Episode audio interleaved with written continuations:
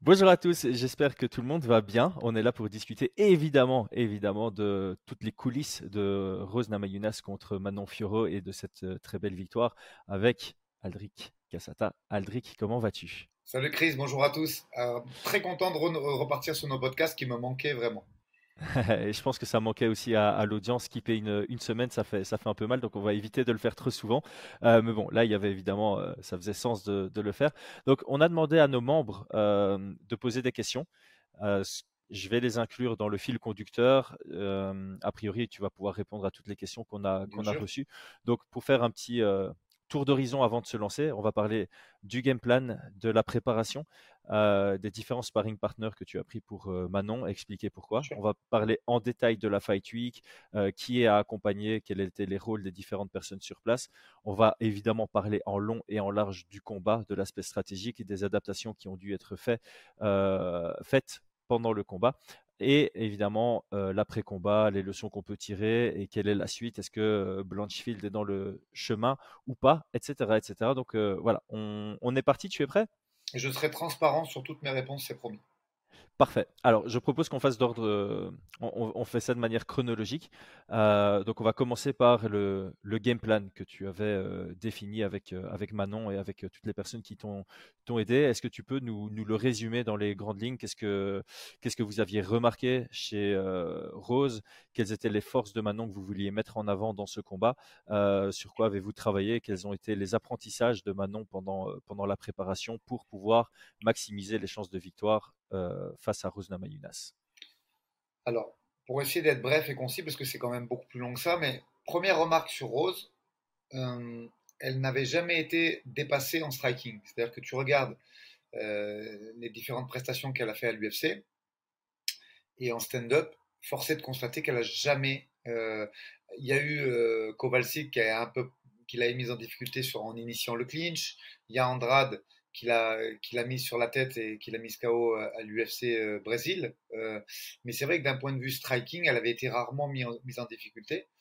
Et, nous, malgré ce fait-là, on voulait que Manon, un peu à la Max Holloway, arrive à la, à la dépasser sur le volume et, euh, sur la longe. Tu vois Donc c'était une première partie du game plan.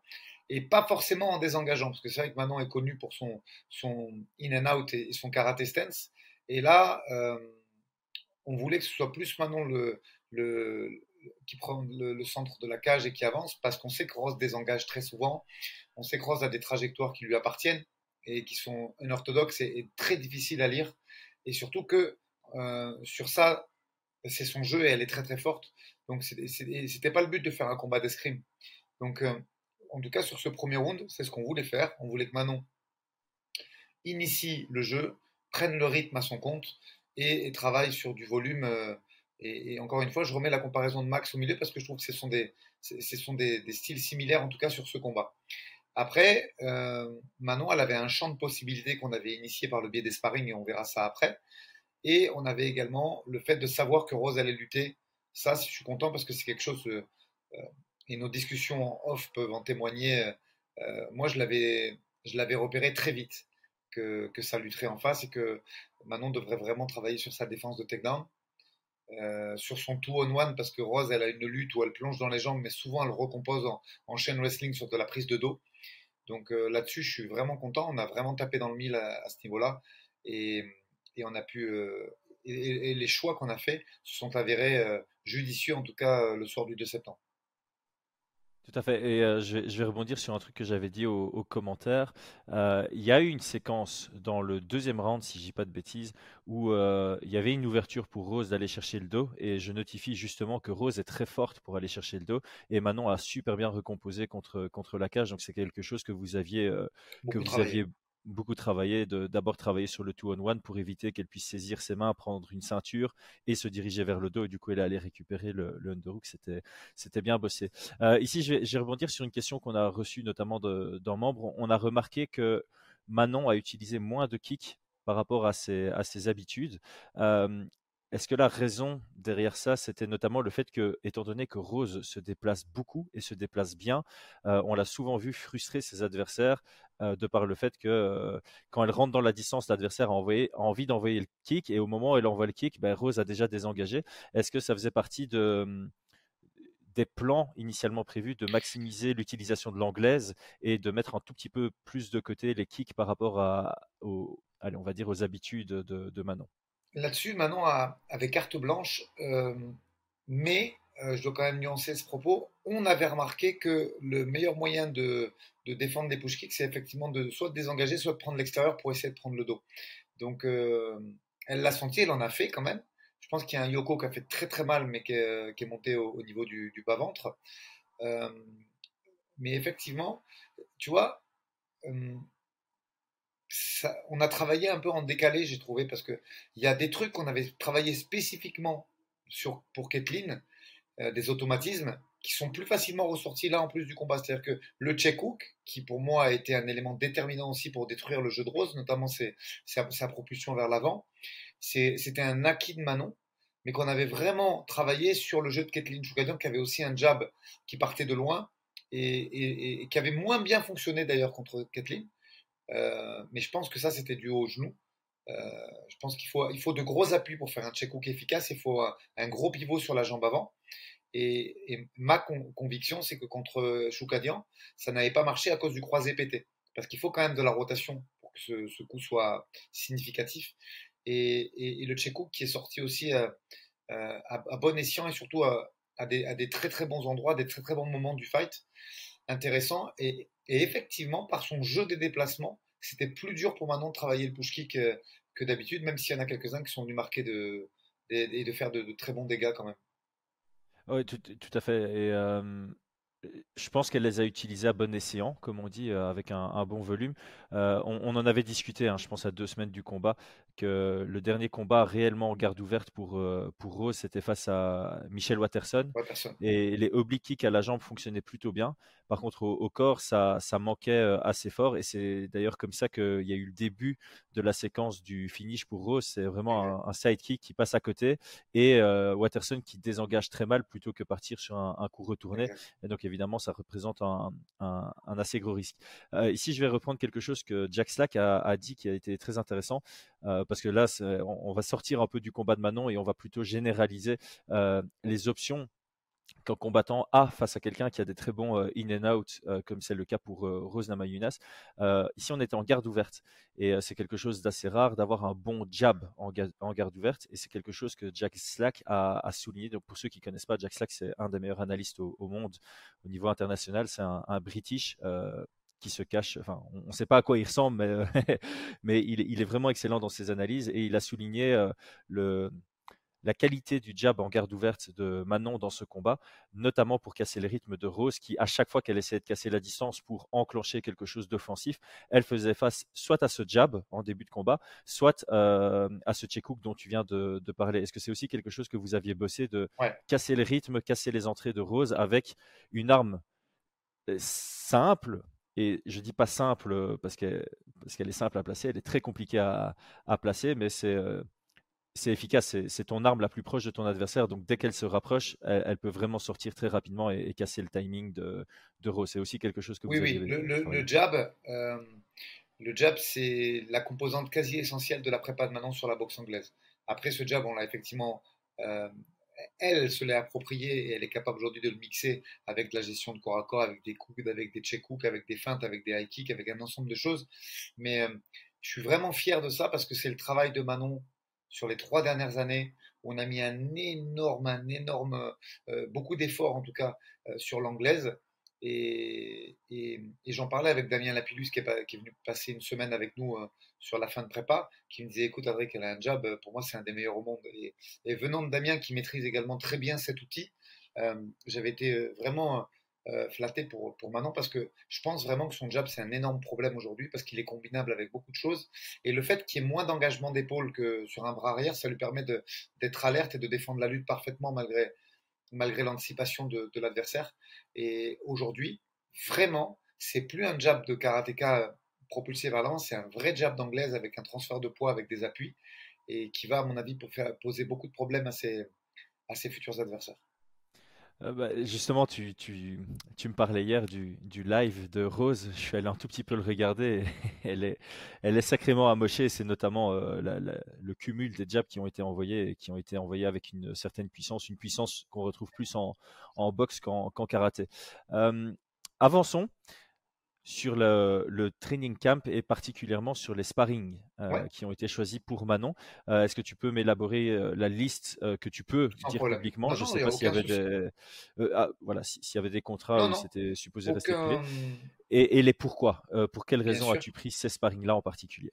On va commencer par les gens de l'équipe, puisque ça, c'est c'est mon équipe et c'est des gens qui sont avec moi depuis fort longtemps et, qui, et qui se sont adaptés. Euh, déjà, alors, c'est pas le chapitre des remerciements déjà, mais, mais vraiment, Miguel Haro, Théo Muris. Pourquoi je tiens à, prononcer ces deux noms en premier?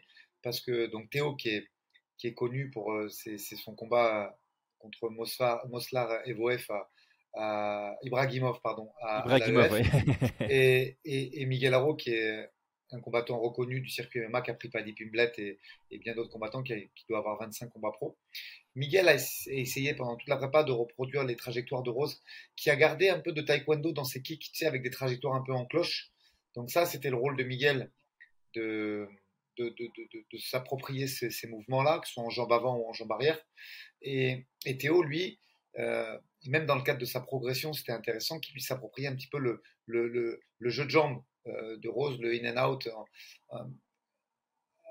en, cercle, je dirais. Ça, ça a plus de, de signification en anglais, tu sais, quand elle dit circle up qu'en français. Je sais pas comment le traduire en français, mais elle a ce jeu, tu vois, où elle fait pas du in and out classique. Elle vient un peu Mm. en, en arrondi. Ils appellent ça circle up, les, les Américains, mais je sais pas comment on pourrait le traduire en français.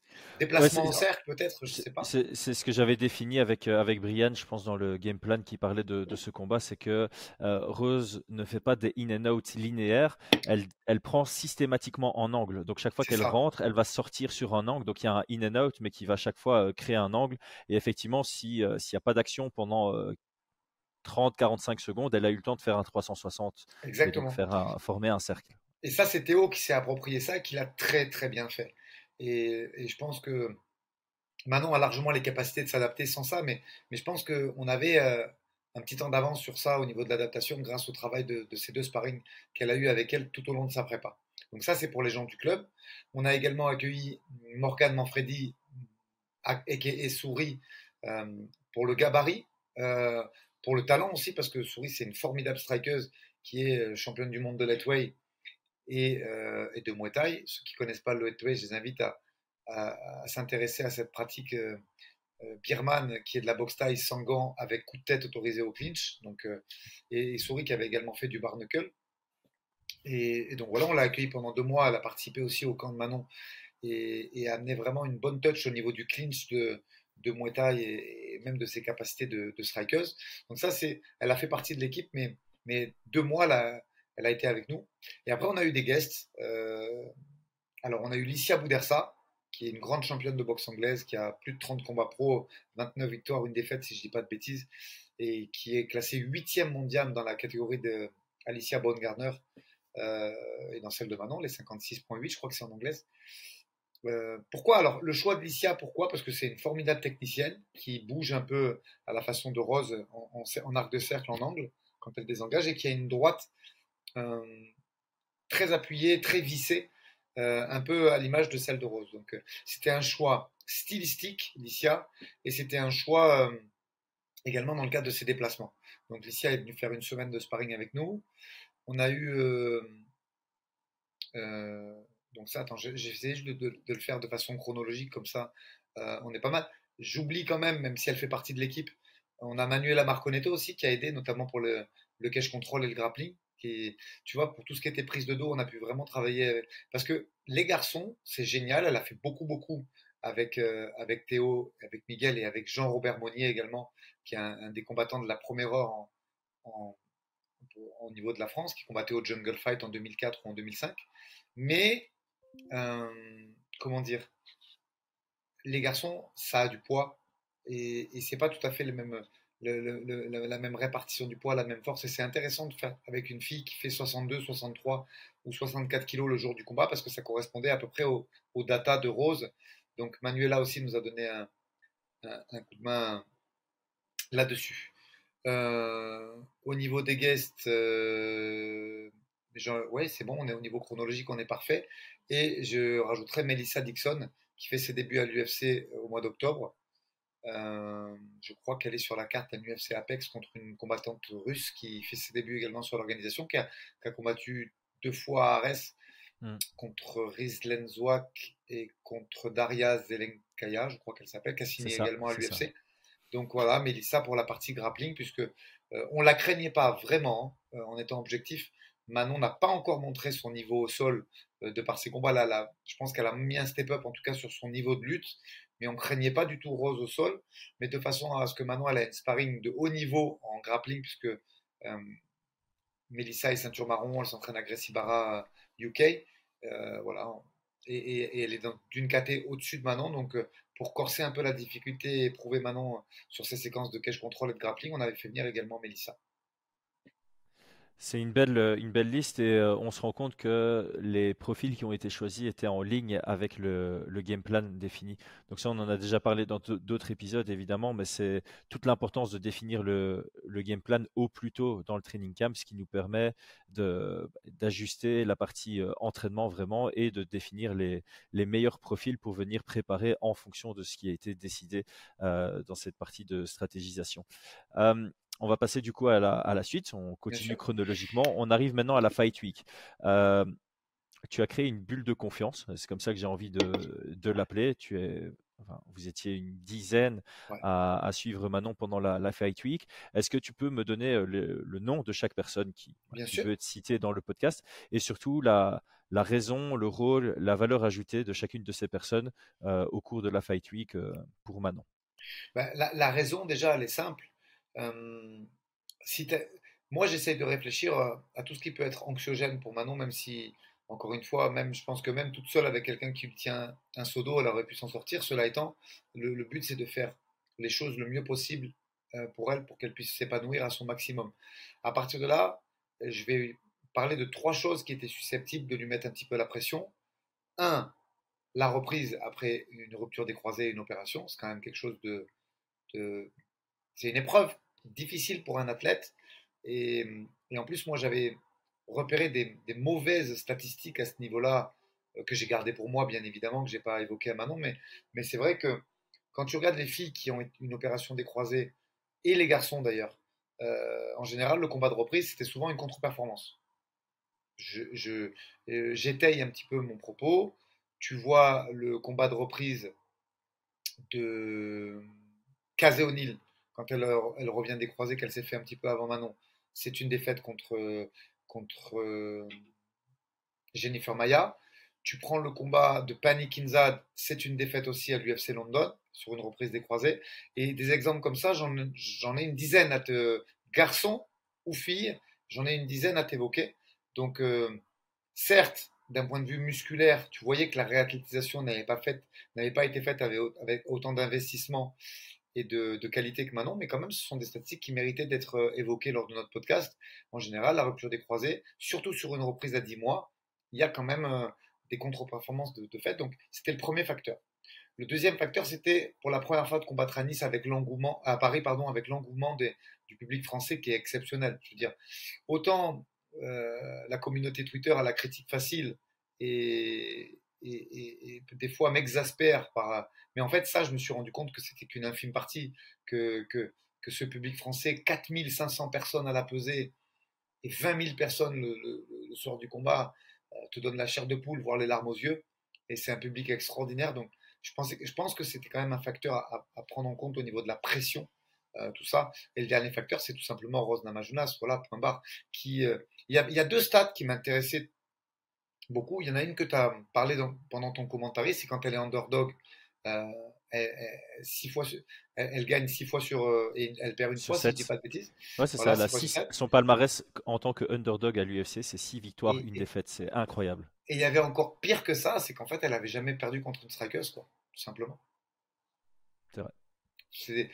Ces deux statistiques montrent euh, que voilà, c'était, c'était une cliente très importante. Et, les, contre-performances de Rose, ben c'est, c'est Carla Esparza, euh, les deux combats, si je dis pas de bêtises, que je crois que euh, un peu, avant le tuf, elle, elle s'était fait étrangler, je crois. Si je... Ouais, c'est ça. Mais bon, est-ce que est-ce qu'on a vraiment envie de considérer ça en sachant qu'à ce moment-là, elle était, C'était une rookie. elle était même pas avec Pat Barry presque. Non, je connais. Elle était déjà avec Pat Barry, mais, mais elle était super jeune. Et tu vois, tu vois, quand tu vois ça, ces deux défaites contre Sparta qui sont même pas des, tu vois, il y en a une qui est très euh, ancienne et l'autre en fait où c'est un no match et, on aurait très bien pu mettre match nul à la fin de cet affrontement de 5 rounds. Derrière ça, bah, tu as uniquement euh, le combat d'Andrade où, Andrade la, la slam sur la tête. Donc, euh, quand tu, regardes ça, tu te rends compte que cet athlète, qui est une légende de l'UFC, que Manon respecte, je reviendrai dessus euh, au cours du podcast, il n'y avait aucun manque de respect de Manon à la fin de la conférence. Elle a seulement donné un avis qui, à mon avis, était également visuel sur le fait que, malgré que je pense que Rose devait faire 63 kilos, 62-63 le jour du fight, euh, la montée, elle a été faite euh, de façon euh, peu précautionneuse. C'est-à-dire que je ne pense pas que Rose ait pris vraiment le temps de monter de faire, et de faire les choses parfaitement pour, pour ce combat. Par contre, ce que je pense aussi, avant de te redonner la parole, c'est que je pense que Manon a fait face à la plus forte Rose possible. Moi, je pense que Rose a préparé sa montée à, la perfection et qu'elle était dans un très très grand soir samedi soir. Euh, je, rebondis sur l'équipe, à moins que tu veuilles euh, compléter quelque chose. Non, j'allais juste insister sur le fait que je te rejoins. Pour moi, c'était la, rose des grands rendez-vous. Euh, comme on le disait, quand elle est underdog, elle est, elle est là pour briller. Et je pense personnellement que c'était la, la, bonne version de Rose que, que Manon a affrontée et face à laquelle elle l'a gagnée. Donc ça, ça rajoute ça rajoute de la valeur à cette victoire. Euh, mais donc oui, euh, tu peux suivre le, fil conducteur maintenant que tu as donné tous les éléments qui étaient importants pour que ce ne soit pas anxiogène pour euh, Manon. Quelle a été l'équipe qui a été définie pour, pour assurer que Manon soit, soit bien durant la Fight Week et que ça l'amène à être au plus performante une fois dans la cage? Donc pour toutes ces raisons, effectivement, on a pris les deux sparring que j'avais évoqués au tout début, c'est-à-dire Miguel Haro et, et Théo Muris. Il y avait également le kiné, qui euh, Florian Gazia, qui s'est occupé de Manon pendant sa, réathlétisation. Euh, il y avait Jérôme Bollerin qui a participé euh, activement au game plan avec moi. Et toi d'ailleurs, Chris, les gens ne savent pas, mais citons Chris quand même, qui a, qui a largement contribué sur le, sur le game plan, et c'est une réalité. Il m'a conforté dans, dans, dans, bien des, convictions et, des, et, m'a même fait remarquer des choses que, qui ne m'avaient pas sauté aux yeux. Euh, et Chris était là mais, pour commenter, mais il, a été avec nous, il a fait partie de la bulle. Euh, Jérôme, oui, qui a, fait beaucoup de leçons de pas d'ours, qui a insisté avec moi sur le côté technico-tactique et, qui a largement contribué également euh, à la réussite de ce camp. Il y avait, il y avait Jean-Robert Jerry Monnier, donc, qui lui est quasiment avec moi depuis le début, avec Manon, et qui est le sparring de Manon et la personne qui intervient sur la partie cage control, chain wrestling et grappling avec Manon, donc était également avec nous. Euh, il y avait euh, Laura Dogène qui est la masseuse et la meilleure amie de Manon, donc était et là d'un point de vue affect et, famille entre guillemets parce qu'elle était à l'école avec Manon et en plus c'est une, excellente masseuse diplômée d'État qui, qui nous a fait gagner par ses massages de précieux euh, secondes et minutes, voire heures dans le cutting. Et par la qualité de ses massages et ses idées pour euh, améliorer euh, la, nuit de cutweight de Manon, donc Laura très très déterminante tous les soirs. Elle massait Manon et déjà qu'en plus on était passé en horaire fight, Manon s'entraînait très tard et malgré tout Laura était là pour la masser à minuit le soir, donc énorme travail, énorme investissement de sa part également. Laura qu'on surnomme d'ailleurs Rosette. Hein. C'est ça, qui a le surnom de Rosette. c'est plus un scoop pour ceux qui étaient avec nous. Donc euh, voilà pour la partie euh, vraiment active sur le, sur le, sur le groupe. Et, et, Manon était aussi accompagné de son cousin qui, qui est avec nous euh, depuis le début et qui apparaît dans l'inside dans de, de, de, RMC, puisque c'est quelqu'un qui a été qui a grandi avec elle, ils ont presque été élevés ensemble, donc euh, sa, présence, je pense, est, intéressante euh, au niveau affect. Ça, c'est les gens qui ont été avec nous H24 euh, et qui, qui participaient avec Christophe Midou et moi-même aux entraînements, au cut, qui sont levés la nuit pour, pour, pour cutter avec Manon. Et en plus, on a eu des guests, donc comme toi Chris, comme Alexandre Delal qui, est venu passer des petits moments avec nous également, qui est bienvenu, bien évidemment venu supporter Manon, et, comme Jamel, qui est un, teammate de Manon et qui, est avec moi depuis le début quasiment. Il, était encore, il, a démarré au club comme moi, je donnais des cours aux amateurs et, c'est quelque chose que j'ai malheureusement plus le temps de faire, donc c'est quelque chose qui date euh, son, investissement dans le club. Donc voilà, on, avait formé ce cocon autour de Manon, façon à ce qu'elle se sente comme au boxing squad et qu'il n'y ait pas d'interférence extérieure et qu'elle puisse se focus sur son combat.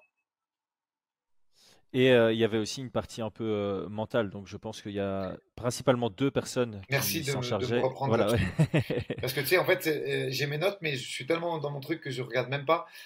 alors, au niveau mental, c'est donc Pierre Albertini, mais qui s'occupe plus de la partie média training, pour être totalement honnête. le mental, tu as tout à fait compris. Pourtant, c'est pas moi qui te l'ai dit, Chris. Mais le mental, l'énergie insufflée et tout, c'est Christophe Midou, qui, de par son aura et de par la présence et l'impact qu'il a quand il est dans une pièce euh, te donne de l'énergie. Et, même si toi, dans ta tête, tu doutes, et quand je dis moi, c'est, pas Manon. Hein. Là, je te parle de moi perso. Moi, Christophe, il a été présent dans la plupart de mes combats. Et même quand tu as un petit peu de doute pendant le combat, ce qui, qui a pu être mon cas, euh, le simple fait d'entendre la voix de Christophe, même si des fois je prenais tellement de coups dans la tête que j'avais pas forcément la compréhension de ce qu'il me disait, Christophe, il a une voix qui donne confiance en toi, qui est apaisante et rassurante et, qui te donne envie de te dépasser.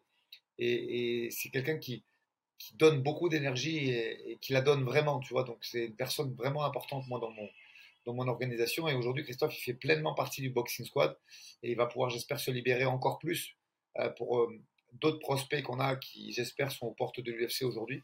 Mais en tout cas, pour Manon, il a été là dans ses 5 combats sur 6 euh, à l'UFC et, il est très important dans, dans l'organisation. Et euh, donc pour avoir vécu une petite partie de la Fight Week euh, avec vous, je peux évidemment confirmer, parce que comme ça tout ne vient, ne vient pas de toi, que euh, ce qui avait de très intéressant à voir, c'est que vous étiez un, gros groupe.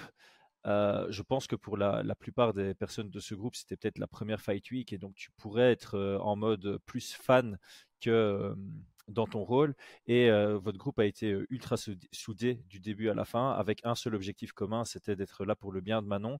Et il n'y a personne qui est sorti de son rôle pour une raison X ou Y. Je trouve que vous étiez très bien organisé. tu sentais la, bienveillance de, la part de tout le monde et la volonté de d'agir bien par rapport à, à Manon. Et franchement, c'est beau à voir et c'est pas facile à, à construire pour une équipe. Donc pour ça, je vais, je vais dire respect et, félicitations à toi et à toute l'équipe parce que il y a vraiment une bonne ambiance et tout le monde était là avec le, bon état d'esprit. Et donc je voulais aussi exprimer ma, gratitude de, de m'avoir inséré dans cette bulle le temps d'une soirée la, veille du combat. C'est voilà, c'est aussi une preuve de confiance que j'apprécie énormément et je voulais t'en refaire part publiquement lors de, de, notre coach talk. Et ça fait une très bonne transition vers la suite. Donc maintenant, on peut enfin parler du, du combat en lui-même. je vais te poser une question très générique au début. Donc, enfin une multi-question très générique qui va te permettre de, pouvoir bien te lancer. Donc, qu'est-ce qui a bien marché du game plan selon toi? Qu'est-ce qui a moins bien marché du game plan? Est-ce qu'il y a des points que tu avais anticipés? Tu dis, ouais, ça, ça va cartonner. Au final, ça n'a pas du tout cartonné. Et quels ajustements et improvisations ont dû être réalisés en cours de combat? Écoute, je vais commencer par un mea culpa. J'ai beaucoup appris, moi, en tant que coach et être coach pendant ce combat. Et j'ai fait, j'ai fait deux erreurs. J'ai fait deux erreurs. Euh, et je me suis rendu compte en faisant ces deux erreurs que Manon a un fight IQ hors du commun. Je vais expliquer déjà ce qui a marché, j'expliquerai mes erreurs après, mais tu vois, c'était important pour moi de les reconnaître publiquement. Euh, comme je dis souvent, Manon, c'est une artiste martiale. C'est-à-dire que je ne fais pas de game plan où je lui demande de faire des choses je fais des game plans où je lui, exprime mon, souhait de ne pas voir certaines choses, en fait. je la mets en alerte. Euh, et je vais reprendre l'expression de Khabib, qui disait que quand il fait ses combats, il essaye de prendre le minimum de risques possible par rapport à, à, la, réussite de, et, à la direction de la victoire. Et c'est ça que j'explique souvent à Manon. Je dis, écoute, ça, je veux le voir plus tard, ça, je veux le voir plus tard, puisque ça peut être dangereux. Tout le reste, tu fais ce que tu veux. Donc, ce qu'il faut bien savoir, c'est qu'on avait envisagé une suite de scénarios qui, je pense, euh, se sont avérés réalistes, c'est-à-dire le in and out, le travail en entrée-sortie avec prise comme tu disais précédemment, le fait d'essayer de la lutter. En fait, la seule chose qui s'est pas produit, c'est ce qu'on avait dit tous les deux, Chris, qu'elle veuille initier le clinch pour s'en servir en, shootant derrière. Mais en fait, elle a tellement pris un stop euh, quand, elle, quand elle essaie de rentrer en gréco ou en, clinch de moins avec Manon que, en fait, je pense que c'est plutôt Manon qui l'a très bien défendu. Je pense qu'il y avait un souhait de sa part hein, d'initier le clinch, en tout cas dans le premier round, et qu'elle a tellement pris un mur euh, sur ça que, c'est sorti du genre. Mais je pense vraiment que ça faisait partie du game plan qui avait été élaboré. Hum, donc, euh, à ce niveau-là, le premier round, pour moi, c'est une masterclass. J'aimerais revenir sur un fait qui a été dit par Rose elle-même sur, sur, sur sa prise de parole. Bon, elle parle de son auriculaire qui est cassé. Et moi, je vais dire juste deux choses. C'est le petit doigt de la main donc, qui, qui, à mon avis, n'est ni incident pour la lutte, ni incident pour la frappe. C'est un fait de combat. Et, et c'est un fait de combat qui est généré par Manon. C'est-à-dire qu'elle ne s'est pas fait ça en tombant ou en s'accrochant dans le grillage. C'est en prenant une gauche de Manon en ligne qui a traversé et la main et la tête qu'il y a cette blessure.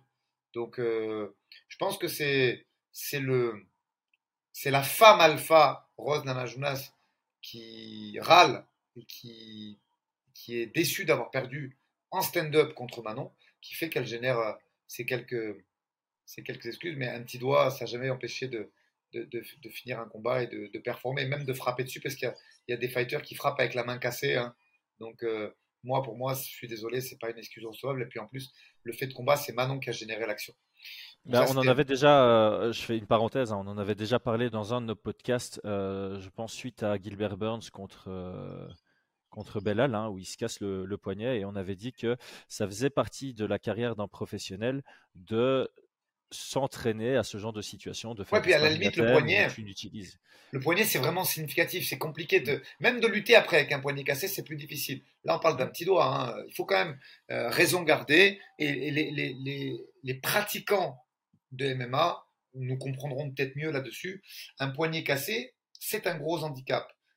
Euh, pour moi, et je, je, je le dis en totale impartialité, je pense qu'un petit doigt fracturé, déplacé, est moins grave qu'une coupure nécessitant 9 points de suture et saignant, et saignant abondamment. Voilà. Je, je, le dis de façon totalement objective. C'est pas du tout pour prendre les patins de, de Manon que je n'ai pas besoin de prendre. La victoire est... Et on y reviendra après sur la victoire et surtout les, les différents sites euh, MMA, décision, euh, comment s'appelle cette application où il y a plus d'un million Verdict. de verdict. ça, on en reparlera, on en reparlera à la fin. Mais euh, mm mais il n'y a aucune discussion à avoir. C'est point final. Mais ça, on, on, en parlera après si tu veux. Je peux glisser juste une anecdote Bien sûr. Euh, à mon deuxième, deuxième événement que j'ai organisé en Belgique, j'ai un amateur, euh, un de, mes amateurs, euh, qui a gagné son troisième round avec une clavicule cassée je, pense qu'il ne faut pas oublier aussi que l'adrénaline te permet de faire euh, certaines folies. Et on va simplement reprendre euh, Manon qui se fait les croiser pendant le combat contre Chiukagen et qui, va, qui va aller gagner le troisième round. Donc, euh, ça a probablement un tout petit peu sorti Manon, Rose de son, de son jeu. Hein, parce Bien que sûr. tu sens une douleur, tu sais que tu vas pas pouvoir envoyer 80 jabs derrière avec, cette, avec ce petit doigt cassé. Mais c'est pas non plus le truc qui change toute la tournure du combat. C'est un, fait de combat et, il ne faut surtout pas se réfugier derrière ça. Donc moi, pour moi, ce premier round, euh, Manon qui fait cette boxe avec beaucoup de volume, avec ce j avec ce jab, qui met un frein, un frein tout de suite à l'initiation de, de, de, clinch et qui défend déjà la lutte, euh, pour moi, c'est le plus gros round qui a jamais été fait contre Rose Namajunas euh, dans l'histoire de l'UFC. Point. J'appelle ça comme ça peu m'importe s'il y en a qui ne sont pas d'accord avec moi. Euh, voilà, je pense que ce premier round est une masterclass. Le deuxième round démarre très bien et il est parfaitement euh, conforme aux attentes qu'on avait développées avec Manon. Et j'insiste sur cette coupure. Et, là, je vais, là, je vais commencer à parler de mon erreur. Ma première erreur, c'est une erreur de non-explication de règlement. C'est-à-dire qu'aujourd'hui, Manon, on s'est, j'avais jamais pris le temps de m'asseoir avec elle et de dire, écoute, voilà, s'il y a une coupure euh, au deuxième round, le combat est arrêté et ça fait nos contests. Par contre, si cette coupure elle arrive au troisième round, euh, que ce soit un championship fight ou pas, il y a une décision qui peut être générée euh, en cas d'impossibilité de reprendre. Et, est-ce que je prends le temps de faire là ben, Je l'avais jamais fait avec Manon. Pourtant, on a parlé de MMA, on a regardé du MMA ensemble. Je sais même pas te dire combien d'heures on a passé sur ça. Et c'est un point de règlement que j'avais jamais souligné. Euh, et ce point de règlement a son importance puisque l'arbitre, en disant à Manon, tu, peux reprendre ou, on arrête, ben, a été un, facteur très anxiogène pour elle dans le deuxième round. Euh, elle a pensé que le combat pouvait être arrêté, elle a pensé donc euh, éventuellement au no contest, alors qu'elle avait déjà dominé un round et demi largement. et elle a aussi pensé, et là je vais faire part de ma deuxième erreur, moi j'ai n'ai pas changé le gouvernail. C'est-à-dire que pour moi, il y avait deux rounds où on, exerçait une pression pour exploser et accélérer au troisième. Et non, Manon n'était absolument pas gazé au troisième, comme j'ai pu lire euh, chez, certains analystes. Non, non, c'était une volonté de sa part pour pas reprendre de coups dessus, pas accentuer le saignement, euh, parce que justement, elle savait pas s'il y avait une décision prématurée ou un arrêt de l'arbitre en cas d'impossibilité de, reprendre du haut saignement, euh, qu'elle a, préféré travailler sur elle, le in and out, prendre moins de coups et gérer ce troisième round. Euh, qui effectivement est un changement de game plan, mais pas du tout dû au fait. Et j'invite ceux qui en doutent à voir. J'espère que quoi qu'il arrive, le prochain round de Manon, le prochain combat de Manon sera en 5 rounds. Comme ça, ils auront loisir de voir s'il y a une baisse de régime au troisième, au quatrième ou au cinquième. Moi, moi en tout cas, euh, j'ai aucun doute là-dessus. Elle a déjà fait des 5 rounds à son deuxième combat professionnel, qui est du, dispo sur Internet et elle a largement la caisse pour les faire euh, aisément. Donc euh, voilà les deux erreurs que je confesse bien volontiers, euh, parce que dans, ma, dans, dans, mon envie de prouver au monde entier que Manon pouvait mettre un terme à ce combat, j'ai pas changé mon gouvernail, alors que Manon était angoissée, elle m'en fait part à la fin du deuxième. On voit qu'elle est un peu sur la réserve avec son saignement et, et que elle n'a pas la sérénité qu'elle a à la fin du premier. Malgré qu'elle a gagné ce deuxième round, euh, pour moi encore très largement, euh, tu sens qu'il y a un manque de sérénité de sa part, mais qui est dû à 100%, même pas à 99, à 100% à cette coupure qui saigne abondamment et, euh, et qui fait qu'effectivement, notre troisième round a été changé.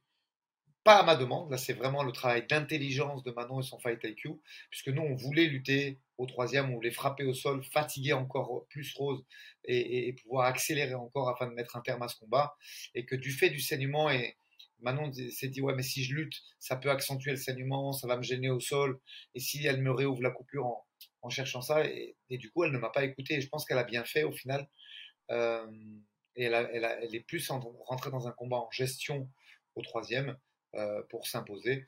Hum, après, la question, c'est, moi, je pense, sincèrement, après quatre revisionnages, que même le troisième, euh, elle le gagne hein, dans, ce, dans cette gestion, parce que les dégâts sont plus importants. Par moment, elle a fait des changements, de rythme très agressifs qui ont mis Rose en difficulté, même dans le troisième. Et même si elle recule, pour moi, elle, elle touche suffisamment pour également s'adjuger le 30-27. Et, euh, et pourquoi je suis pourquoi j'ai l'intime conviction de ça? Parce que sur Verdict, donc il y a plus d'un million d'utilisateurs, tous les votants, et, attention, il y a deux choses que je veux dire dans notre podcast, c'est un, les, utilisateurs, les utilisateurs, pardon, de Verdict sont essentiellement anglophones, voire américains. Mhm. Ça, c'est pour le côté objectivité. Deux, je voudrais juste rappeler que les juges étaient américains, messieurs. Parce que euh, moi, j'ai reçu des messages, ouais, si le combat se passe pas en France, mais de quoi vous parlez? Les juges sont des juges américains. Ce sont les mêmes juges qui, qui, ont, qui ont jugé à Vegas, euh, à Columbus ou dans toute UFC euh, Fight Night et, UFC numéroté. Donc, il n'y a aucune ambiguïté à avoir. MMA décision, toute la partie presse, toute la partie journaliste donne aussi Manon sur un 30-27, donc 90% des votants. Je l'ai posté sur mes réseaux sociaux pour, ceux qui veulent vérifier. Donc, aucune polémique. C'est même pas fin de la polémique. Il n'y a aucune polémique à, avoir là-dessus.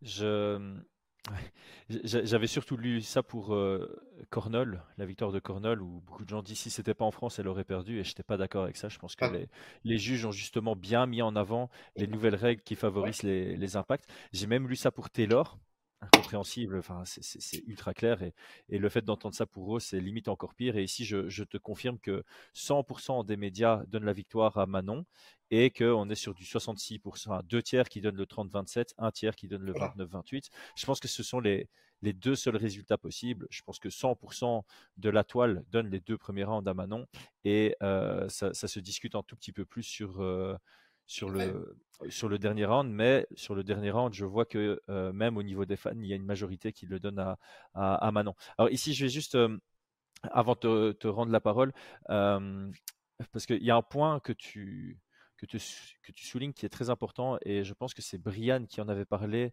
quand on discutait de O'Malley par rapport euh, de Sterling par rapport à, à Peter Yan. La base de tout sportif, c'est de connaître les règles de son propre sport. Et ici, tu, avoues que Manon n'est pas au courant à 100% des, règles du MMA. Et c'est vrai que c'est une règle assez cachée parce qu'elle est extrêmement rare.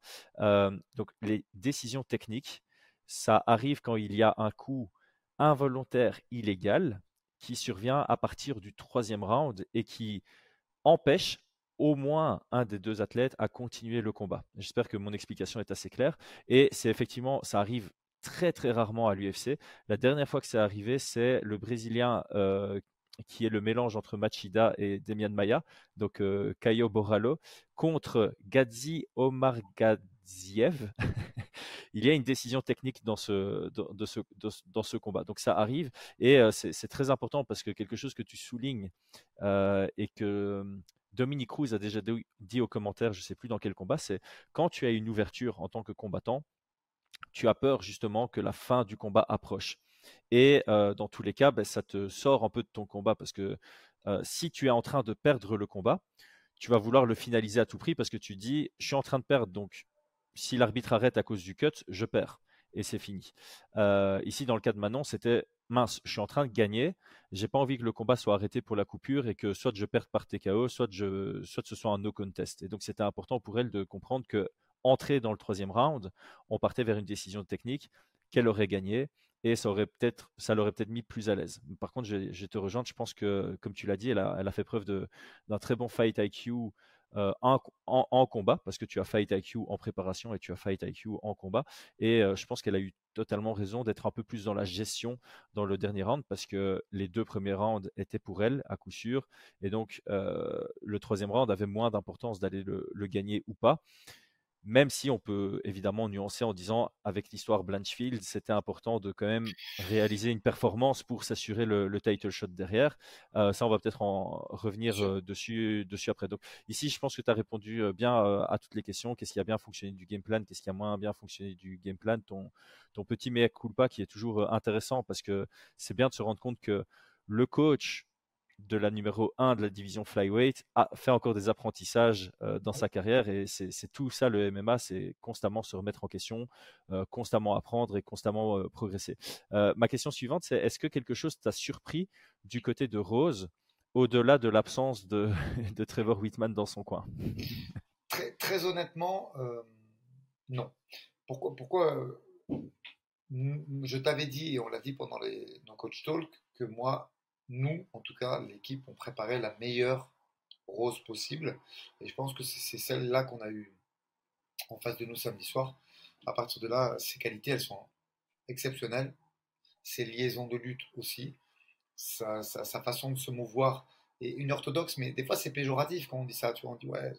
Non, non. Elle a inventé son propre style et c'est exceptionnel de regarder ça. Et moi, je trouve que ce combat est d'une qualité. Alors après, j'ai envie de te dire, il y, a, plusieurs MMA. C'est-à-dire que tu as euh, Benoît Saint-Denis qui vient livrer des guerres et, et qui est exceptionnel à regarder. Mais c'est, un MMA très dur, très rude. Il, faut, il prend des coups, il en donne. Euh, moi, je dois avouer qu'aujourd'hui, c'est un régal de regarder Benoît. Mais euh, Manon a un MMA différent. Euh, et, le combat de Rose et de Manon, c'était un MMA différent que, que celui de Moïse et de Saint-Denis, qui se sont envoyés coup pour coup et qui était une guerre tant psychologique que physique. Là, c'était un combat très technique euh, et qui, moi, je trouve, est très très plaisant à regarder. Après, je comprends que les gens qui veulent voir du sang et de l'engagement soient plus réservés euh, quant à ce combat, bien que ah, il y a eu du sang du côté de Manon. Euh, et surtout, il y a eu beaucoup de gens qui ont dit Moi, j'ai préféré Saint-Denis et Fioro. Tu vois, c'est quelque chose que j'ai beaucoup lu euh, sur les différents euh, sites, que ce soit Twitter, Instagram. Mais c'est vrai qu'il y avait plus de subtilité dans ce combat. Mais par contre, quand tu vois la qualité des feintes, les step-in, les step-out que, que, se sont livrés Rose et Manon, le travail de jab, les feintes, le check-hook. Alors, bien sûr qu'on peut toujours faire mieux. et, et je pense que Manon, euh, elle a été à 70-80% dans ce combat. Ce qui est déjà génial, hein, parce que c'était un très très grand rendez-vous et, elle faisait face à, sa plus grosse adversaire en termes de legacy et de niveau. Mais je, pense qu'on peut encore voir une, encore meilleure Manon et, ça laisse présager pour l'avenir de très très grandes choses. Mais, par contre, euh, moi je suis intimement convaincu et persuadé que Manon a livré sa plus grande prestation euh, samedi soir. Certes, entaché par cette coupure qui, à mon avis, est lourde euh, de, sens et de. Et, je pense qu'en fait de combat, Manon, elle est bien plus pénalisée que Rose. Euh, s'il n'y a pas cette coupure, je pense qu'on voit un troisième exceptionnel avec de l'intensité et, et, elle avait vraiment la caisse pour le faire parce qu'elle a vraiment fait de très très gros efforts pendant sa prépa. Malheureusement, il faudra attendre de voir un championship fight pour, pour voir cette intensité parce que les faits de combat sont euh, avérés être euh, cela samedi soir. Mais malgré tout, moi, je suis vraiment, vraiment satisfait, pleinement, entièrement satisfait de, la performance de Manon. Après, faire mieux, bien évidemment. Manon a encore de la marge de progression. Même au niveau mental, elle peut se lâcher encore plus. Et, mais ça laisse présager de très, très bonnes choses. Moi, je suis archi confiant pour euh, la suite.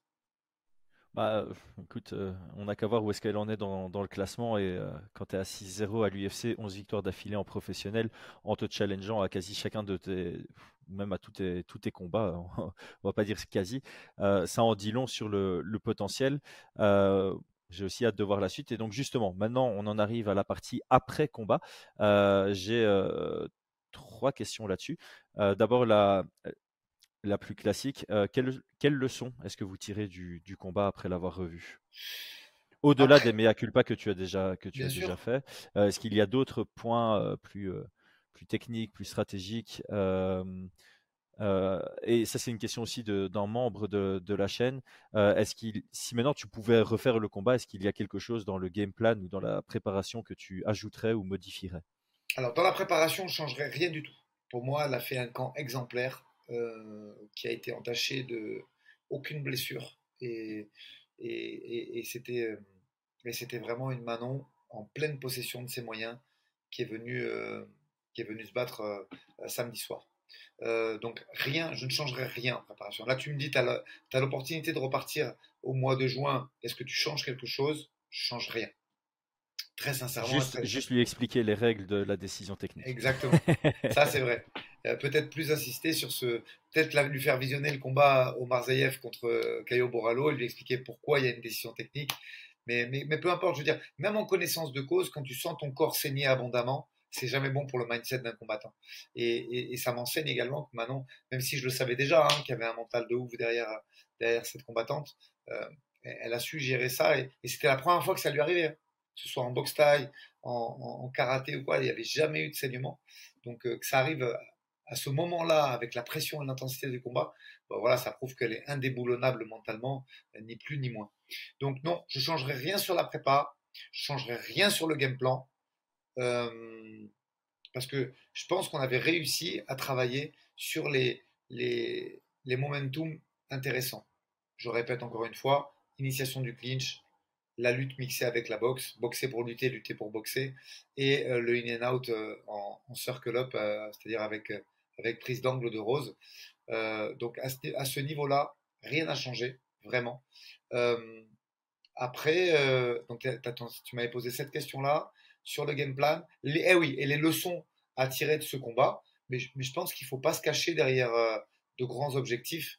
quand elle a fait le, le Fighter Club Herminé, maintenant, elle a expliqué qu'elle voulait cette ceinture.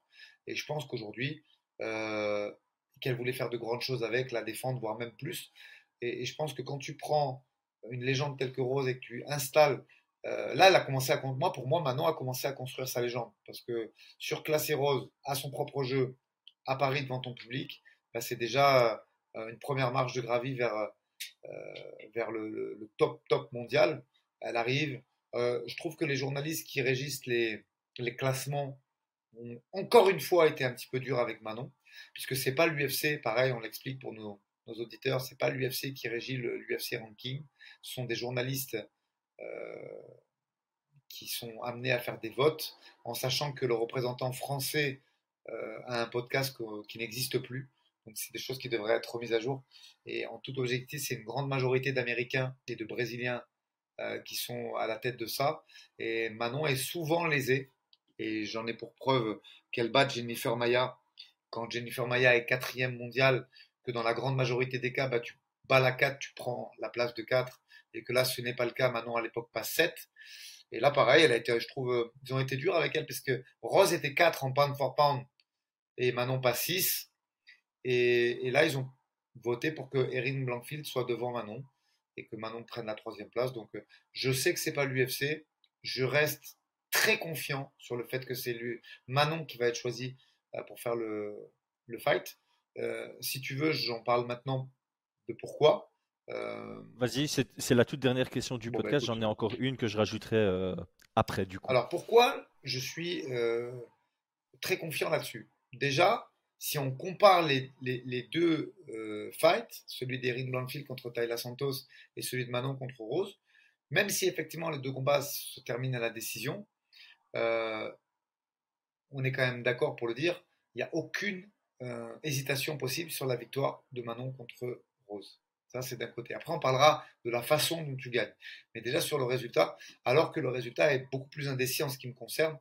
Et, pareil, pour que ce soit verdict et ma décision, c'est beaucoup plus serré également euh, pour la victoire de, de Blancville face à Taylor. Ça, c'est le premier élément. Le deuxième élément il y en aura trois d'ailleurs, hein, des, faits sur lesquels je, vais m'appuyer. Le deuxième fait ou élément, c'est la façon de gagner, qui est, moi je vais qualifier ça péjorativement de lay and pray. Euh, je vais, tu vas devoir m'aider pour la traduire. J'ai beaucoup de mal à, traduire certains termes anglophones qui font partie de l'histoire du MMA, tu vois. Bah ouais, c'est clair. Moi, je suis, euh, tu me connais, hein, je suis pas trop pour euh, rendre tous les termes français. C'est peut-être le côté belge qui est moins amoureux de la langue française que, les Français. c'est pas une insulte du tout, hein, mais c'est juste que je crois que par défaut dans ma vie, j'ai toujours été habitué à utiliser des termes anglais ici et là, et c'est pas pour me donner un, genre, c'est juste par facilité. Je vais pas, je vais pas mentir. Mais donc le lay and pray, c'est le contrôle, l'abus de contrôle, c'est vraiment euh, prendre une position dominante, euh, appelée dominante au sol, c'est-à-dire prendre une position euh, de, du dessus. J'allais dire un top contrôle, mais du coup c'est aussi anglais.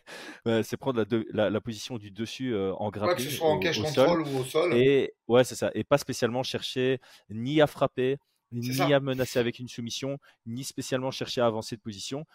et c'est généralement, ça, ça, ça, prouve généralement aussi une crainte. C'est ouf, je suis en contrôle au sol si je cherche à passer la garde, je risque de me faire sweep ou je risque de laisser de l'espace pour que la personne se, relève. Si j'attaque la soumission, je risque de perdre ma position. Si je commence à frapper, euh, ça laisse des ouvertures et de l'espace pour que la personne me, me sweep ou, se relève. Euh, et, effectivement, le, le, lay and pray est, très souvent critiqué parce que bah, déjà, c'est n'est pas divertissant pour le, public. Et c'est ça aussi, hein, les, règles. Les règles actuelles euh, j'en parlais avec Nora Cornol, sont faites aussi pour éviter le lay and pray. Donc tu vas maintenant prendre du contrôle, tu fais rien, tu te relèves, tu prends un gros jab et un gros middle, eh ben c'est le gros jab et le gros middle qui vont plus marquer que les trois minutes de contrôle sans rien faire au sol. Donc, donc voilà. Mais, c'est vrai que si tu regardes ce, combat, elle perd nettement le premier sur du stand-up et sur le deuxième et le troisième round, fait du lay and pray qui, comme il se passe que ça dans le combat, parce que les critères sont bien sûr là, bien sûr que Alors, c'est même pas les dégâts, c'est.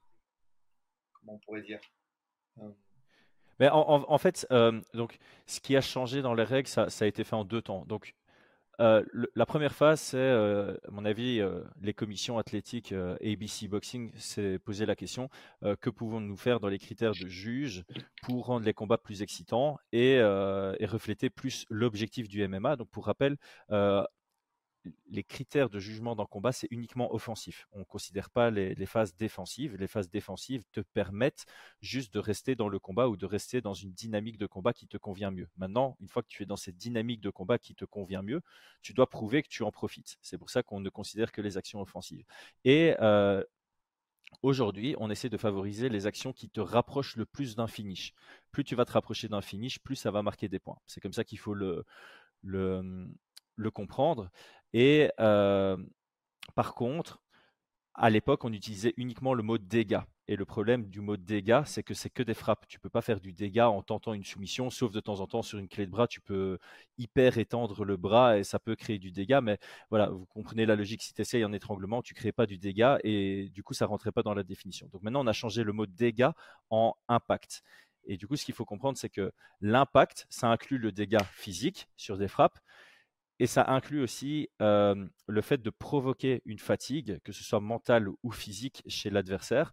ça, peut aussi être provoquer une perte de confiance chez l'adversaire. Et donc, par exemple, prendre une position dominante et appliquer de la pression au sol, ça va être considéré comme impactant. Donc, Blanchfield contre Santos, il n'y a pas de réel dégâts dans le deuxième et dans le troisième round, ni d'un côté ni de l'autre ce qui permet à Blanchfield, de par son lay and pray, avec quand même un peu de pression au sol, avec un peu d'impact physique et d'impact euh, sur la fatigue de Taylor Santos, de s'assurer les rounds. On va pas se mentir, elle gagne 29-28 et c'est très facile à scorer. Taylor Santos prend largement le premier, Erin Blanchfield, elle prend le 2 et le 3 sans qu'on se pose trop de questions. Euh, tous les médias ont scoré ce combat 29-28. Les trois juges ont scoré ce combat 29-28. Et quand tu regardes sur MMA Décision, euh, il y a 97% des gens qui donnent le premier round à Santos, les 3% qui le donnent à Blanchfield, c'est sa famille et ses potes. Et euh, sur, sur, le 2 et le 3, on est à 84% et 93, 93% euh, pour Blanchfield. Donc voilà, c'est pas un combat qui est compliqué à, à scorer. Mais euh, encore une fois, pour revenir sur la comparaison avec Manon, Manon, on n'est pas sur quelque chose de sûr, on est sûr qu'elle a gagné. Il y a une hésitation entre le 29-28 et le 30-27.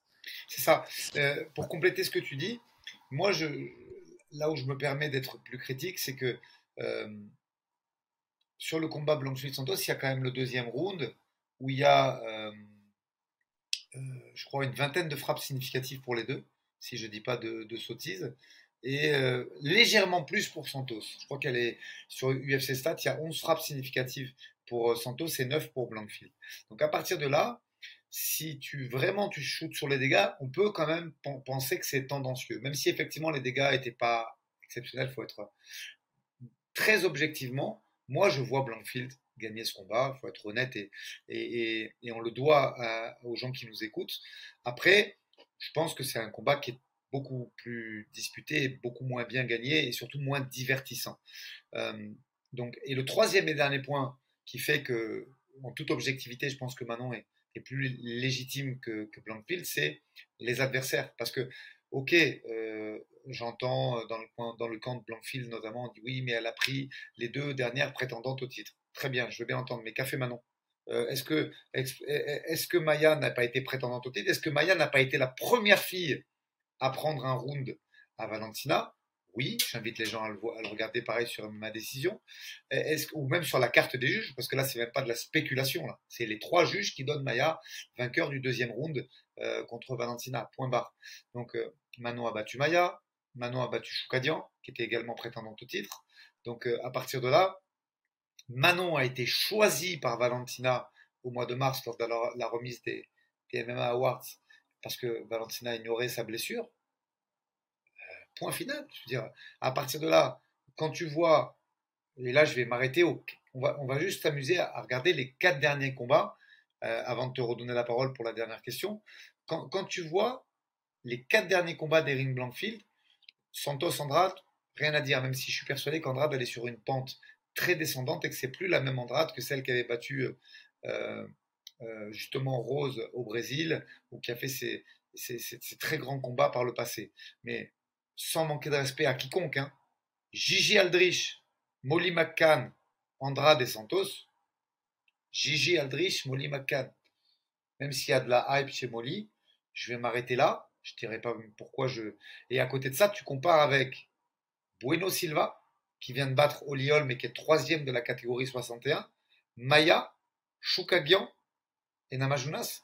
Et après ces quatre noms, j'ai besoin de me justifier encore Non. Euh, aujourd'hui, malheureusement, les gens qui sont participatifs sur Twitter, oh putain, la crise ne fait pas me faire des copains, sont de la racaille. La racaille, qui ne, qui ne sont bonnes qu'à critiquer les performances de Taylor. Là, je reprends ce que tu m'as dit. Taylor, Nora Cornol, Manon Fioro, Cyril Gann. C'est bon, au bout d'un moment, la, critique, il faut arrêter, il faut être objectif. Et, c'est ça. Et, souvent, le, public français mainstream, qui est des gens qui s'intéressent beaucoup au football, ils ont cette critique très facile. Non, messieurs, regardons ces noms. Je m'excuse, mais la fille qui est dans le top 10 pound for pound maintenant, Bueno Silva, dans le top 15, pardon, pound for pound, Bueno Silva, ajouté au nom de Maya, qui a été prétendante pour le titre, et qui est toujours très active dans la catégorie, qui est très forte et qui, à mon avis, est le gatekeeper du top 5, ajouté à Shukagian, qui est le gatekeeper de la ceinture. C'est pas moi qui l'ai appelé comme ça, c'est Dana White qui a dit tu bats Shukagian, ça veut dire que tu es legit pour faire the belt. C'est des paroles de Dana White, ça. Et, pour terminer, euh, Rose, non mais oh, euh, la ceinture, elle la mérite. Arrêtez d'être pro-américain et de toujours penser que les Américains font mieux. Aujourd'hui, Manon Furo, elle est prétendante à la ceinture numéro 1 de très très loin et j'espère corroborer mes dires par l'annonce du combat d'ici trois semaines en prime sur Fight Mind. C'est parce que je vous promets qu'on l'annoncera en premier sur Fight Mind si c'est le cas. Mais je pense vraiment, moi, je suis intimement persuadé que d'ici trois semaines à moi, c'est Manon qui aura le title shot. Et, et c'est pas du tout fait. Euh, euh, euh, de, bien sûr que je suis pas je suis pas parfaitement objectif par mes liens avec Manon mais mais je pense l'avoir prouvé par l'explication que je viens de faire précédemment. Oh, je, vais, te rejoindre. Hein. S'il y a bien un moment où il faut être fier, c'est après l'UFC Paris. pour les Français, hein, je parle. Même moi qui suis, belge, je suis très fier de m'être immiscé en, en, français, on va dire, aux commentaires de, RMC et d'avoir vécu. je pense que ceux qui ont écouté sur RMC, ils, ils ont probablement eu l'impression que j'étais français de par euh, les émotions que j'ai ressenties lors des victoires des, Français. Euh, S'il y a bien un moment où il faut être fier, et je me demande où sont tous ces supporters, tu vois, qui, qui insultent les Belges euh, dès que la France bat la Belgique au, foot, tu vois. C'est ces supporters-là dont on a besoin maintenant en, MMA et qui viennent dire ouais, c'est Manon qui doit avoir le title shot, ouais, Cyril, il a fait une, une masterclass, et pareil pour BSD, pareil pour Morgan, pareil pour Taylor qui gagne vraiment haut la main ce, ce combat. C'est un 29-28, mais c'est un 29-28 très clair, et en plus, il y a un tournant du combat où c'est compliqué. Il prend le premier round, il perd le deuxième, il doit revenir pour prendre le troisième. Il prend ce troisième, c'est même indiscutable. Donc euh, donc, c'est. Ah, a bien un moment, c'est ce qu'on dit même, même dans l'entrepreneuriat, c'est il faut célébrer les petites victoires. Mais là, ce n'est pas des petites victoires, c'est une victoire gigantesque. Il y a eu euh, 7 victoires de Français et vous pouviez en avoir que 8. Le maximum qu'il pouvait y en avoir, c'était 8. C'est quasi invraisemblable ce qui s'est passé. Et en plus, la plupart des victoires, voire toutes les victoires des Français, sont soit des masterclass, soit des grosses prestations. Bien sûr s'il y a bien un moment où il faut être fier d'être français, c'est maintenant. Quoi. Et Honnêtement, j'en reviens pas du, du, du nombre euh, de personnes qui, qui, vont aller euh, critiquer sur euh, Ah, il n'y a pas eu d'adversité. Ah, non, mais on mérite pas le title shot. Ah ouais, non. Je me suis permis de dire un mot qui, qui peut-être dépassait un peu ma pensée, même si les gens savent que des fois j'ai l'insulte un peu facile sur Twitter. Quand je, quand je la qualifie de racaille, c'est je n'ai pas envie que les gens disent ouais il a insulté toute la communauté Twitter, bien que je m'en fous. Non, non, non, j'assume totalement. Il ne faut pas hein. généraliser. Mais c'est vrai que Twitter c'est quelque chose de très influent dans le monde du football. Qu'aujourd'hui ce public footballistique se transfère un petit peu vers le MMA puisque le MMA devient mainstream et il y a un réel intérêt de ce public-là vers le MMA également et que ces gens-là ont la critique facile, euh, dénigrent très facilement euh, tout ce qui est français parce que c'est toujours mieux ailleurs c'est toujours mieux dans les grands clubs européens. On va pas refaire le monde, hein, c'est, pas un podcast dédié au football, mais tu as le mec, il est de Nantes ou de, de Sochaux et au lieu de supporter son équipe, il va supporter le Real de Madrid ou le Barcelone. Et c'est cette mentalité-là un peu footballistique qui arrive dans le MMA. Voilà, on a supporté les Français, mais il n'y avait pas d'adversité, mais c'est parce que c'était à la maison. Et mais Blankfield, elle mérite plus que maintenant parce qu'elle a les oreilles. Mais il y avait un petit doigt cassé. Tu vois Donc, euh, au bout d'un moment, non arrêtez de dire des conneries, pitié, formez-vous, écoutez nos podcasts. Si vous voulez pas voir ma gueule, écoutez de Brian, il est très bien aussi. Mais pitié, arrêtez de dire toutes les inepties de la terre et, regardez ces combats et regardez les quatre derniers combats. Et, voilà. Et, moi, je suis intimement convaincu qu'il n'y a aucune discussion possible entre le choix de la prochaine contender. Et j'espère que l'avenir, dans quelques semaines, euh, corroborera euh, mes dires et qu'on aura une formidable annonce à vous faire. Mais, voilà, sur les quatre derniers match-ups. Alors après, oui, on peut dire, ouais, Blankfield, elle a un finish de plus sur les trois derniers. C'est pas les mêmes adversaires. Tu mets, je vais être insultant, mais, mais, tu mets Gigi Aldrich et Molly McCann, maintenant elle peut les prendre d'affilée dans la même soirée. Arrêtons d'être fous et de raconter n'importe quoi voilà, tu me la mets Molly à 21h et, et Aldrich à 22h, maintenant elle prend les deux à la suite et, c'est tout. Et, arrêtez de me bassiner avec ça et de ne pas croire. Soutenez ces, sportifs français, suivez-les sur les réseaux sociaux parce qu'ils sont exceptionnels euh, et, arrêtez de les critiquer. Bon sang, c'est insupportable. Enfin, pour moi qui suis passionné, c'est insupportable à lire et, j'en peux plus et je vais déconnecter de Twitter. Je pense que je vais le supprimer si ça continue Twitter, tellement je, n'en peux plus de lire ça. Euh, et fin de l'aparté, je te laisse la dernière question si tu veux. Non, mais euh, juste pour te rassurer, la communauté, notre communauté YouTube est, quand même plus, plus sympathique. Et euh, je suis certain que dans les commentaires de cette vidéo, on va avoir 95% de, de, de, trucs très, très, très positifs. Et, et voilà, si, euh, si vous voulez critiquer, euh, la critique est évidemment bienvenue dans la mesure où elle est, elle est au moins construite et, euh, et argumentée. C'est tout ce qu'on demande. C'est ah mais il y a toujours des critiques à faire et, les critiques sont bienvenues. Mais moi, j'ai exposé des faits. Si dans les commentaires il y en a qui veulent me dire non, Aldric, je suis pas d'accord avec toi, ou oui, Aldric, je suis... et franchement, je prendrai du temps pour me connecter dès la semaine prochaine à la fin de la Fight Week de Elias Giroud, puisque je suis les, les, les, plus amateurs de la chaîne auront compris que je suis pas chez moi, que je suis dans un hôtel à Nantes pour euh, le Brave Hexagone. Mais dès la semaine prochaine, euh, j'aurai plus de temps et même ce week-end. Et si vous voulez en parler en commentaire de, mon argumentaire pour, pour Manon, et je, prendrai le soin en tout cas de les commentaires, même pas bienveillants, les commentaires polis où il n'y a pas la photo de Messi ou de Ronaldo en fond d'écran, je prendrai la peine, je répondrai à tout le monde, c'est promis. c'est pas mal. Et euh, petite anecdote, mais euh, en l'espace de 5 jours, je vais euh, commenter deux événements où toi tu coaches. Donc, j'aurais commenté le combat de Manon et je vais commenter le combat de, Iliès, euh, puisque je commente ici pour Dazone le, Brave X euh, Hexagone. Euh, alors, la toute dernière question, elle va peut-être aller, aller, très vite et j'ai en fait de la doubler puisque je me suis rendu compte que j'ai j'ai essayé de lire toutes les questions qu'on a reçues par les, membres de la chaîne. J'en profite. ceux qui sont encore connectés après 1h05 de, de podcast, c'est que vous nous appréciez. il est possible de rejoindre la chaîne en tant que membre avec une donation mensuelle qui commence à 99 centimes du mois et ça permet d'accéder à certains euh, avantages au, niveau de la chaîne, notamment avoir des réponses euh, en priorité à vos commentaires et de manière exhaustive, euh, avoir l'accès à nous poser des questions auxquelles on répond durant nos, podcasts et bien d'autres. Et puis ça, voilà, d'un point de vue bonne action, ça permet de continuer à développer notre, projet Fight Minds. Donc, toute dernière question, double question que je pose, c'est est-ce que tu as remarqué quelque chose de particulier? Est-ce que quelque chose t'a marqué quand tu as revu le combat à la télévision? Parce que je sais très bien que quand on est dans l'émotion, dans l'adrénaline, qu'on regarde le combat sous un seul angle euh, et qu'on le revoit après, il y a des, éléments qui sortent. Est-ce qu'il y en a? Et alors la deuxième question, ben, je vais peut-être y répondre moi-même parce que je le sais, c'est euh, y a quelqu'un qui te demandait si euh, tu trouvais que Manon s'était drastiquement amélioré dans un aspect de son jeu pendant le, training camp et je pense que c'est la boxe anglaise. Oui, pour l'anglaise, je te rejoins et tu fais une très bonne transition euh, sur ce que je vais te répondre. Euh, j'invite les, les, auditeurs de ce podcast et les gens qui me voient sur YouTube à regarder le combat.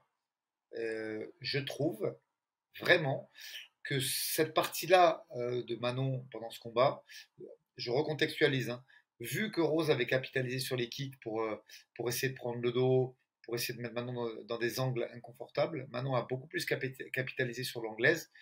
Et moi, je trouve que Manon a un style un peu à la Max Holloway pendant ce, ce fight. Tu vois, à regarder les combats de Max, regarder ce, que Manon a proposé en anglaise avec le check hook, avec le, le, volume et, et, les, et, je trouve que ce, travail en anglaise, qui avait déjà été remarquable contre Kathleen, il est monté d'un step-up forcé puisque c'était un, même si c'est un combat de retour après, euh, après une opération des croisés, euh, euh, il y avait quand même euh, ses, appuis qui étaient nettement meilleurs, ses déplacements dans le troisième quand elle veut économiser sa coupure.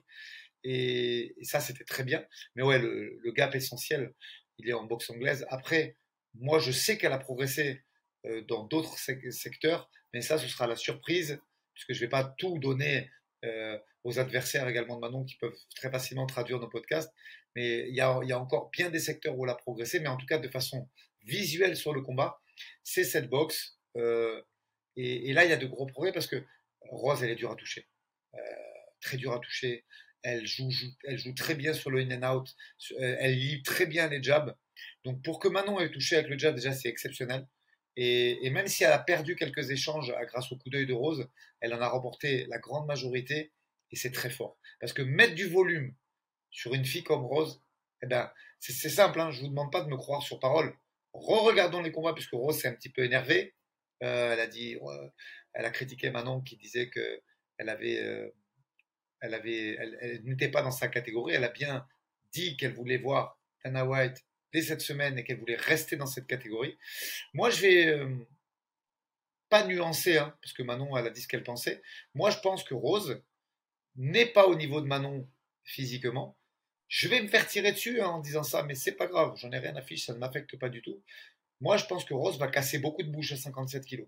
Même si effectivement elle a souffert d'un handicap de, puissance contre Manon. Pour moi, Manon, c'est déjà la plus puissante de la catégorie avec Tala Santos. Et je pense même que Tala est un peu moins puissante que Manon. Et je pense que Rose, elle peut vraiment arriver à, redevenir une prétendante au titre à 57. Et peut-être même que pour faire taire les bouches de vieilles qui s'expriment sur Twitter, il y aura un jour une revanche. Euh, c'est pas ce qui nous intéresse maintenant parce que je pense que Manon a coché toutes les cases pour aller à la ceinture. Mais j'ai dit à Manon, tu sais, peut-être qu'on devra en reparler de Rosna Majunas parce que d'ici deux ou trois combats, c'est pas impossible qu'elle devienne guides à 57.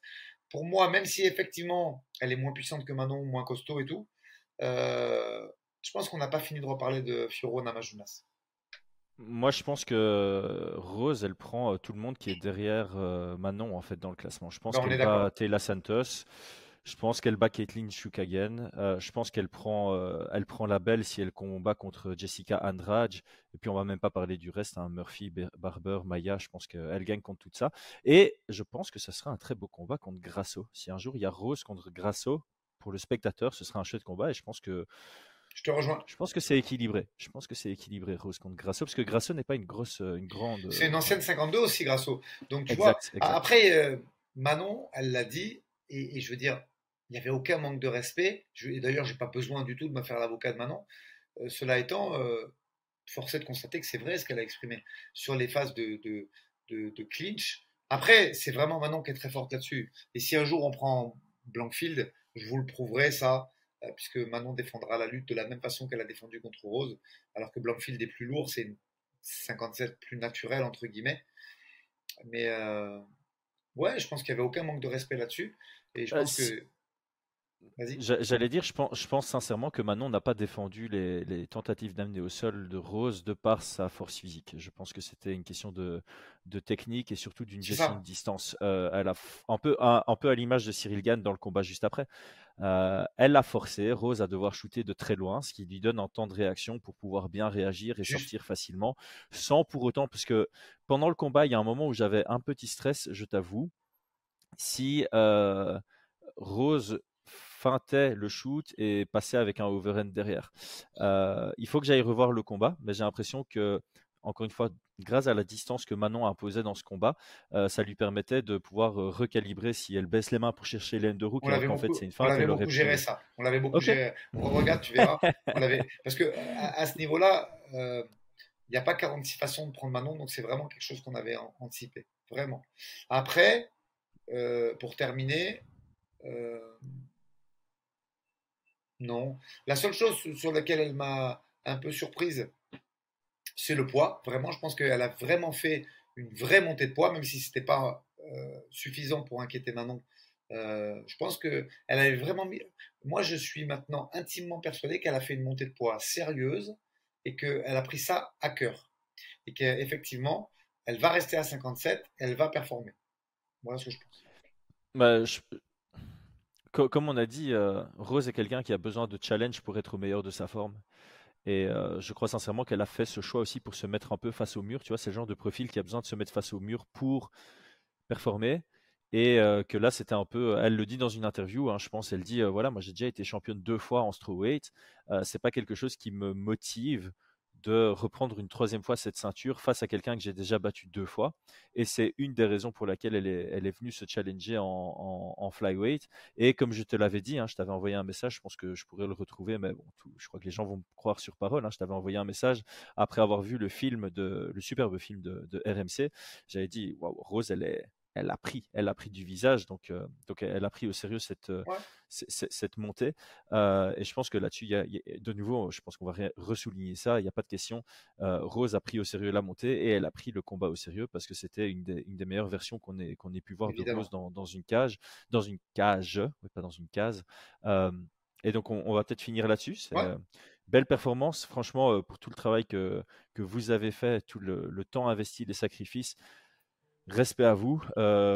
J'en ai parlé aussi avec Alex Herbinet. On trouvait que tu commençais à être fatigué sur les dernières semaines.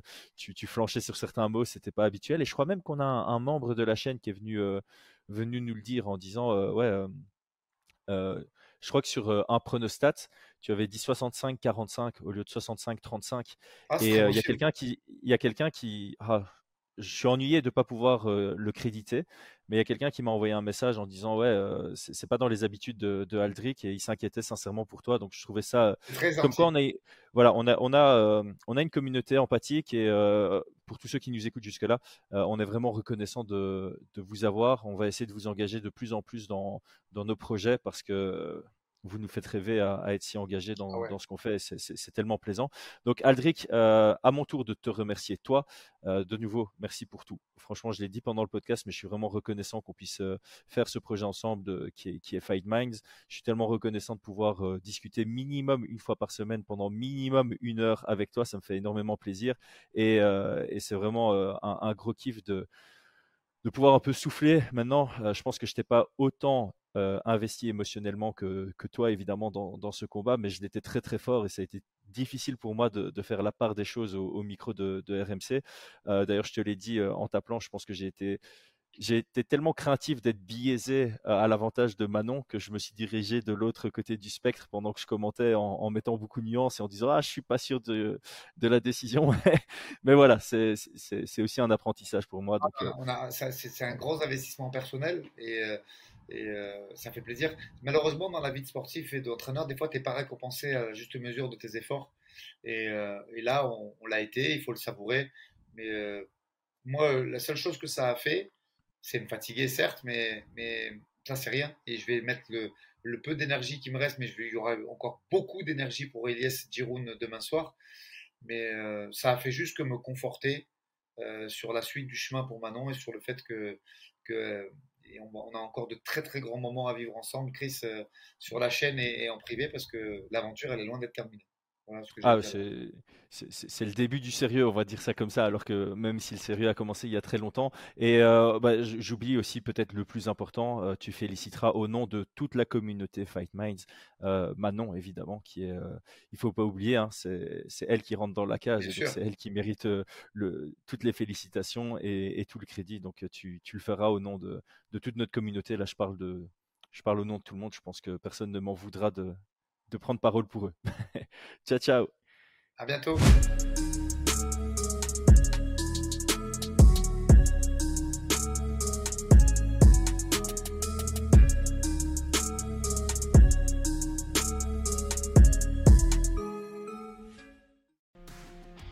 Et c'est tout pour aujourd'hui. L'équipe Fight Minds te remercie d'avoir investi de ton temps pour écouter le fruit de notre travail et de notre passion commune pour le MMA. Nous t'invitons à t'abonner à notre podcast et à nous mettre un petit 5 étoiles si notre travail te plaît, ça nous donnera toujours de la force. Et si tu veux donner un petit coup de pouce à notre projet, parle de nous autour de toi, ça contribuera à notre développement. Nous sommes également sur Twitter et YouTube, viens nous y retrouver pour échanger. A très vite pour plus de contenu sur l'art de la bagarre.